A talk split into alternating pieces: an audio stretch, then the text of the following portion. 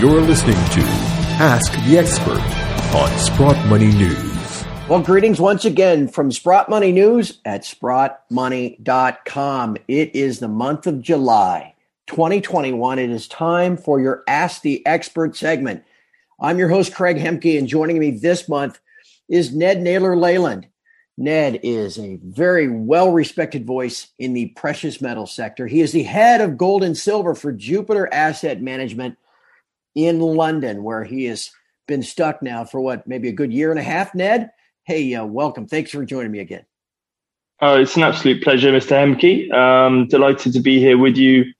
Uh, even though I'm stuck in London, I'm still keeping an eye on these markets and keen to offer any sensible thoughts that um, that are available to me.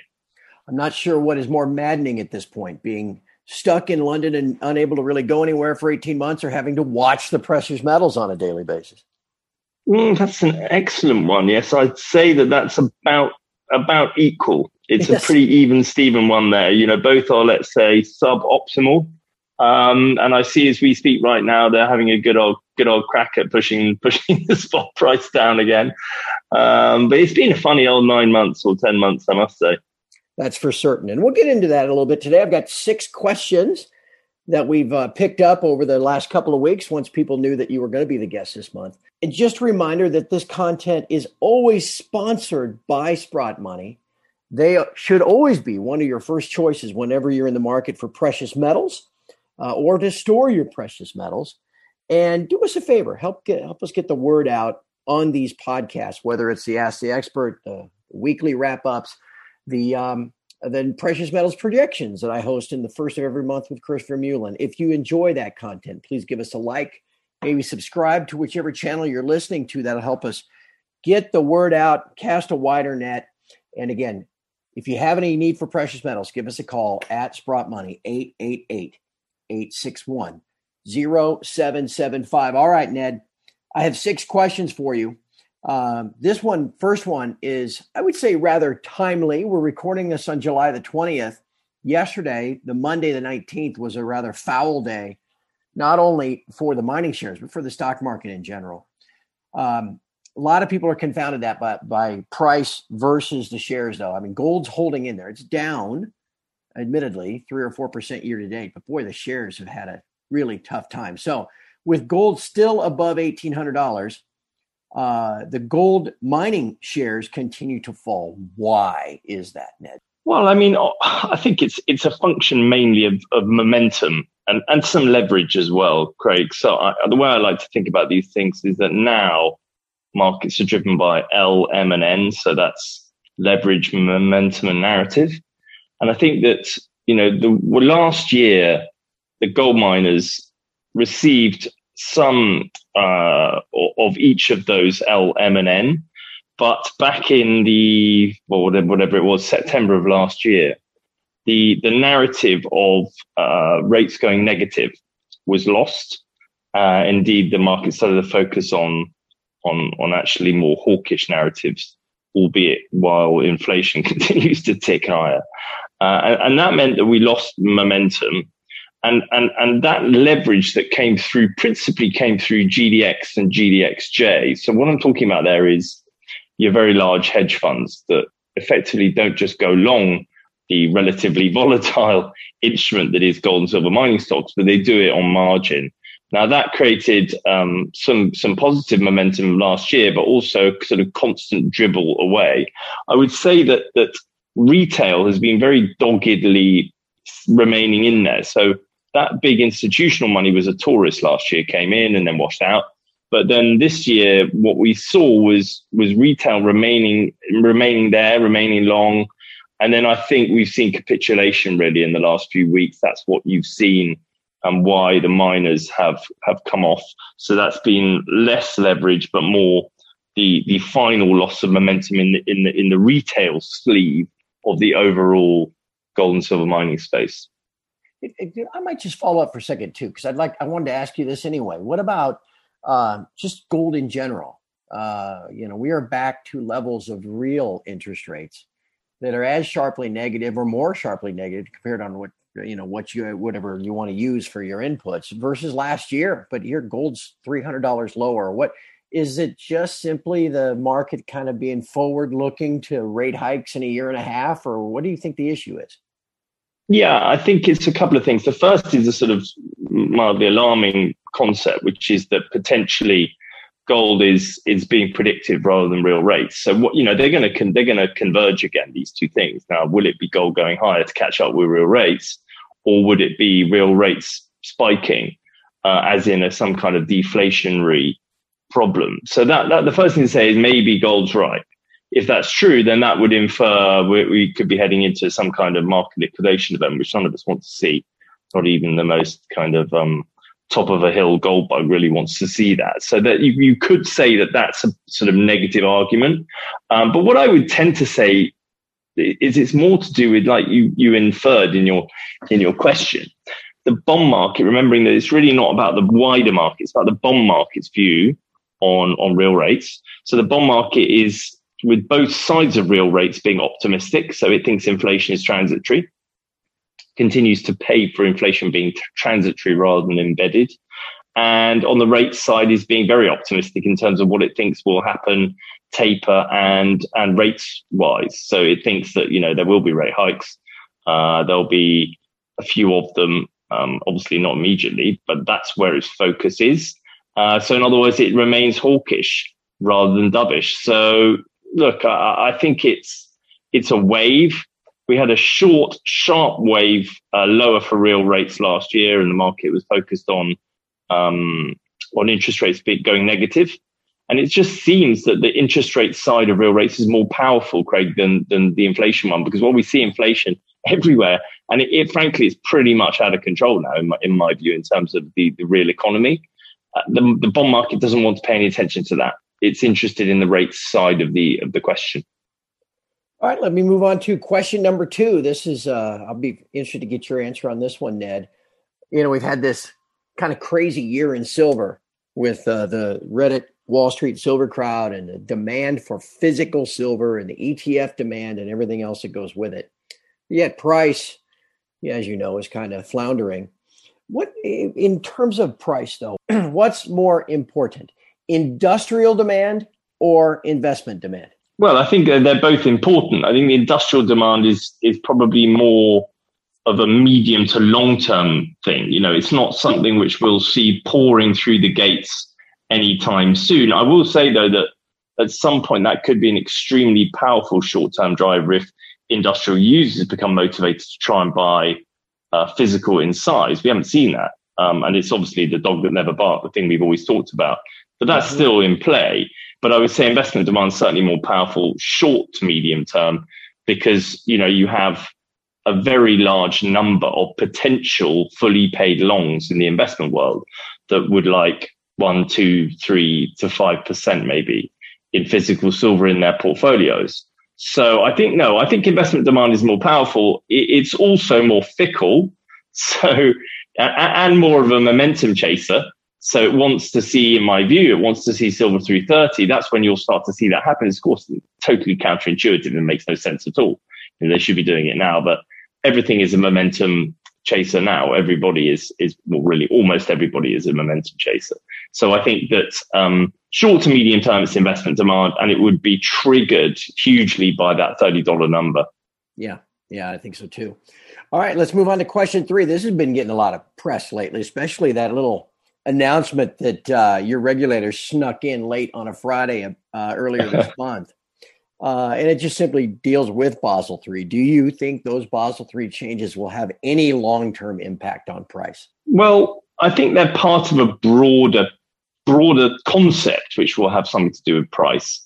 I think that what, what we saw there was a, was the the revelation of the true nature of the city of London and its sort of independence from both Europe and the UK. So I would sort of give one a nudge in that direction and say the fact that they can they can come out with the don't worry about about following those rules was very interesting on that side. But I do think that there is something very powerful in, in play, which is that the, the global central banking systems, and that obviously is driven through the G20 and then the BIS, i.e., they were the ones that drove Basel III. that they want gold back as um, as what it appears. They want gold back to take over from the dollar as risk-free instrument. Otherwise, why would they have gone this route? Um, and, and, and that plays into why all this, the repatriation requests happened as soon as the, the NSFR rules were laid down. That's when you saw the central bank start to ask for their gold back. So I think that what we're doing is we're coming full circle and we're, we're, we're end, end, ending this cycle. And yes, I do think this has an important impact on price. As for the individual announcements, both to do with the end of the year, uh, the plea of the LBMA, the response of the PRA, all of that is, um, you know, a, a theatre within a grander um, outcome, which yes, I do think impacts price. But you know, I am one of those people that think that gold doesn't have a price. It's just it's just valuing sterling and dollars anyway. Right. So you know, there's a bigger, you know, conceptual argument or discussion to be had there, really. Right. Right. Okay. All right, my friend, we are halfway done. So we are uh, making our way, rounding the turn, headed for home at this point. Um, the last time I spoke with Eric, and he was able to share with us some thoughts on uh, where he's investing now, he was very interested in Newfoundland as a potential new gold uh, region. Do you share his excitement about the possibilities there? Well, I think it's an, a very interesting question, and it's a very interesting area. Um, I'm not as excited or as invested as he is in in that new what may be a new district. I think that there are still things that need to be proven in terms of whether or not the um, the capital infrastructure build out that would be needed will actually end up there. So, in other words, in order for that area to become a genuine production center, there's an enormous amount of money that will need to be spent to make it happen. I think if it does, then it will prove to be very interesting and very important. And I think there are a number of these these new districts, though, um, globally. And what I would say is that, that we've noticed the last 18 months that the exploration for gold has been really very successful. It's been very nice to see that um, the money that's been gone into the ground has yielded a lot of results. I'm not surprised because all of that geological um, know-how and work that has been um, sort of sat on the bench for wow. I mean, it's the best part of 15 years, isn't it? Really, has has it come through in the last 18 months to two years, and just seeing discoveries being made all over the place, and that is one of four or five, I think, um, new whether it's camps, districts, regions that are interesting. And it's certainly one we're keeping an eye on. We, you know, it's not something that we have um, had great success in yet. And it's a kind of watch this space situation as far as I'm concerned. You mentioned it, uh, you know, the infrastructure's got to go in. Yeah, I, the, I guess the challenge for a lot of investors, you got to take Eric's route. I would think you've got to be patient. You've got to feel confident that you're right, and then wait. You can't just expect it to move like it's Amazon or Netflix or something. Well, I think that's fine, and and and, and agreed. And I mean, ultimately, when you think if you're thinking about how Eric invests, that I wish to suggest anything on his behalf, behalf, but ultimately, he's taking a view on on on a part of his broader metals portfolio in in the in the region, presumably. Uh, he sees it as an additional form of optionality, I would imagine, within an overall um, an overall portfolio of investments. Yeah. And of course, obviously, you know, everybody needs to think about diversification. Always people should think about more than one, more than three, more than five, frankly, more than 10 individual names when you're thinking about this, this asset class anyway. So, you know, I'm sure that if you, um, if you, you, you know, you really pushed him on that, he would agree. Yeah. All right. Two questions to go, my friend. This is, uh, this is a fun one. I think this is, uh, I'll be interested to get your answer if we now stay in a trading range for gold, you know, we're down $100 year to date, which now places it about 10% back below 2000. So let's say we stay in a range between 1800 and 2000. Would royalty companies outperform producing companies? Which would you prefer? Gosh, that's that's very interesting. I think that I would I would say that royalty companies are going to struggle to grow their portfolios above 1800 would be my view.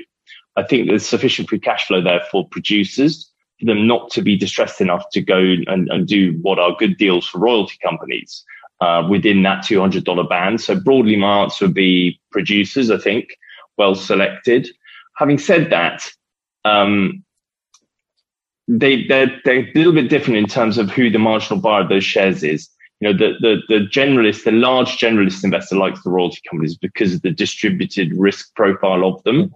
So you can have a, a marginal buyer there within a generalist equity portfolio, you know, large, large institutional money that might buy those individually. Whereas with the producers, I tend to think that they're more of a, an observation on the sector. And I think that, you know, we need momentum to drive that back in. So I, am not seeking to sit on the fence, but I would give you a sit, sort of sit on the fence answer and say that I don't think you'll get that much variation in performance between those two um, sort of slots within that that that two hundred dollar range. Above above two thousand, I think you'll see a lot of momentum and a lot of fresh um, uh, asset allocation into the into the generalist into the general mining equity space. At which point, I would expect producers to outperform. All right, you just queued up, teed up high, and smashed the drive for the final question because that just leads right into it. What must happen later this year or next for gold and silver to get back to the highs that we saw just one year ago? Well, I think in terms of individual um, uh, news item, impossible to say, but it's going to be it's going to be you know one of those two impulses, whether it's inflation or rates. Now, the evidence that we've seen would suggest it will be the rate side, because it seems to me that unless we have an energy, you know, absent an energy shock, so an oil price rocket up to, you know, $150 a barrel, which is always, again, the dog that never barked and the thing that we've always looked at for 20 years and said at some point that will happen. You know, assuming that doesn't happen, which would be a blowout for core inflation and would be unavoidably real interest rate negative and therefore gold positive. For me, it has to be the rate side. So it, it's going to be something that flicks the switch from the market's current uh, fascination and obsession with the concept of tapering and, and rate hikes and and well, I don't know about central bank balance sheet unwinding, but just a relatively um, hawkish bias. Now, what that would be, I don't know. Um, I, I, think it's it's difficult to pick an individual catalyst for it. But I, I, you know, I look at the overall market, and you touched on it. You know, you look at the equity market.